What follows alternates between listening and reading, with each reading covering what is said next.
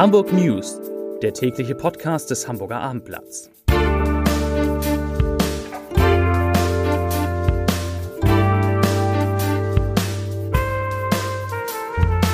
Moin, mein Name ist Lars Heider und heute geht es natürlich um den großen Neujahrsempfang des Hamburger Abendblatts im Hotel Vier Jahreszeiten mit siebenhundertfünfzig Gästen und jeder Menge Neuigkeiten. Weitere Themen.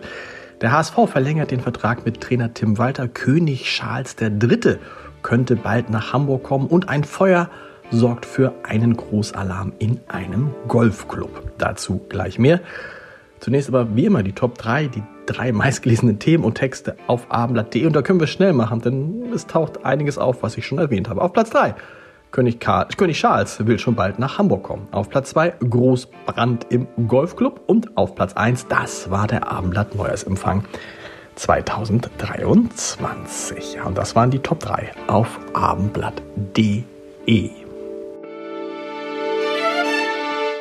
Es war eine Premiere im Hotel Vier Jahreszeiten an der Binnenalster. Zum ersten Mal war das Hamburger Abendblatt heute mit seinem Neujahrsempfang in Deutschlands bestem Hotel zu Gast. Und es waren großartige Stunden mit rund siebenhundertfünfzig Gästen, darunter nahezu die kompletten Regierungen von Hamburg und Schleswig-Holstein unter der Führung von Bürgermeister Peter Tschentscher und Ministerpräsident Daniel Günther. Die Reden, die Abendblatt-Geschäftsführer Christian Siebert und ich gehalten haben, die können Sie natürlich sich alle nochmal anhören auf abendblatt punkt de. Und noch interessanter sind die vielen Einzelgespräche, die Vanessa Seifert und Christoph Rebatschik, meine lieben Kollegen, mit bekannten Hamburgerinnen und Hamburgern aus allen gesellschaftlichen Bereichen geführt haben. Christian Harisch, der Chef des Lanzerhofs, verkündete unter anderem auf dem Neujahrsempfang, dass er in der Hafen City eine neue Klinik bauen will, in der es um Post- operative Rehabilitationsmaßnahmen gehe. Das sei ein ganz großes Thema. Und Ziel sei es, dabei mit dem Universitätsklinikum Eppendorf zusammenzuarbeiten. Harisch hofft, dass zwanzig vierundzwanzig die Umsetzung des Projekts starten kann. Annika Schönfeldt-Schulz, die Vorsitzende des Immobilienverbandes Deutschlands I V D, hatte einen Tipp für alle, die überlegen, eine Wohnung oder ein Haus zu kaufen. Sie sagte auf dem Neujahrsempfang, ich zitiere, dafür ist gerade eine sehr gute Zeit. So gut handeln konnte man noch nie in den vergangenen fünf Jahren. Die Herausforderung sei derzeit eher die Finanzierung. Wohnungen gäbe es sehr viele und die Nachfrage sei relativ gering. Das heißt, man könne mit den Eigentümern sehr gut über den Preis sprechen, so Schönfeldt-Schulz. Und Christoph Wülke, Geschäftsführer bei Budnikowski, kündigte auf dem Neujahrsempfang eine große Welle an Neueröffnungen von Geschäften in Hamburg und Berlin an. Alles Weitere, wie gesagt, zum Neujahrsempfang auf abendblatt punkt de. Zu den anderen Nachrichten des Tages und einmal spielt der Neujahrsempfang auch noch eine Rolle.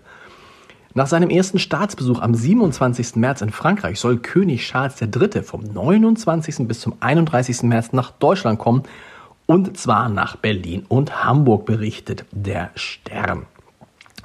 Eine Anfrage der deutschen Presseagentur zu den Besuchsplänen ließ der Buckingham Palace zwar zunächst unbeantwortet, sagte aber, dass Reisepläne zu gegebener Zeit bekannt gegeben werden sollen. Und Hamburgs Bürgermeister Peter Tschentscher, den haben wir natürlich dazu beim Neujahrsempfang befragt. Und er sagt, Hamburg gilt ja als die britischste Stadt des Kontinents. Das heißt, wir haben eine große Sympathie dem Vereinigten Königreich gegenüber. Zitat Ende. Ich sag mal so, ein Dementi klingt anders.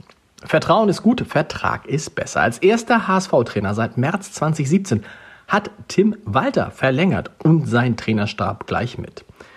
Was der Zweitligaklub heute vor der Abreise ins Trainingslager bekannt gab, war von den Fans lange erwartet, von manchen gar ersehnt worden. Von einer großen Aufgabe sprach Walter und einer großen Ehre für den Verein zu arbeiten, weil er eine brutale Wucht hat und es, Zitat, mir jeden Tag Spaß macht, hier zu arbeiten. Zitat Ende. Bei einem Großfeuer im Golfclub in Hamburg Bendloe ist am Dienstagabend eine Halle zerstört worden. Die Feuerwehr wurde gegen zwanzig Uhr siebenunddreißig alarmiert.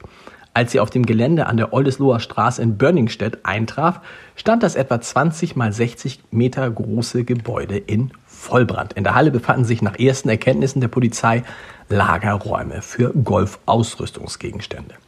Der Löscheinsatz dauerte bis zum Mittwochmorgen an, also bis heute Morgen. Erst gegen vier Uhr fünfundvierzig war der Brand unter Kontrolle und am Vormittag flammten dann noch einmal versteckte Glutnester auf, konnten aber schnell wieder gelöscht werden.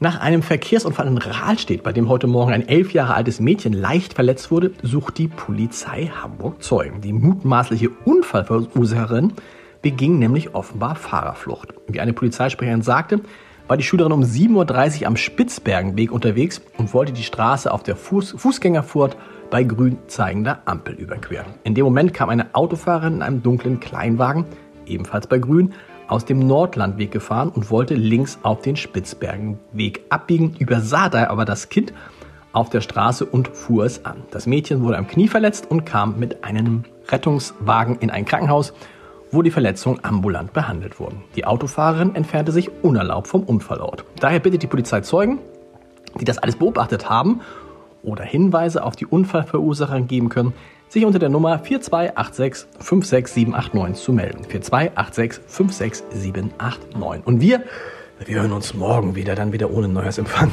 um siebzehn Uhr mit den Hamburg News. Bis dahin. Tschüss.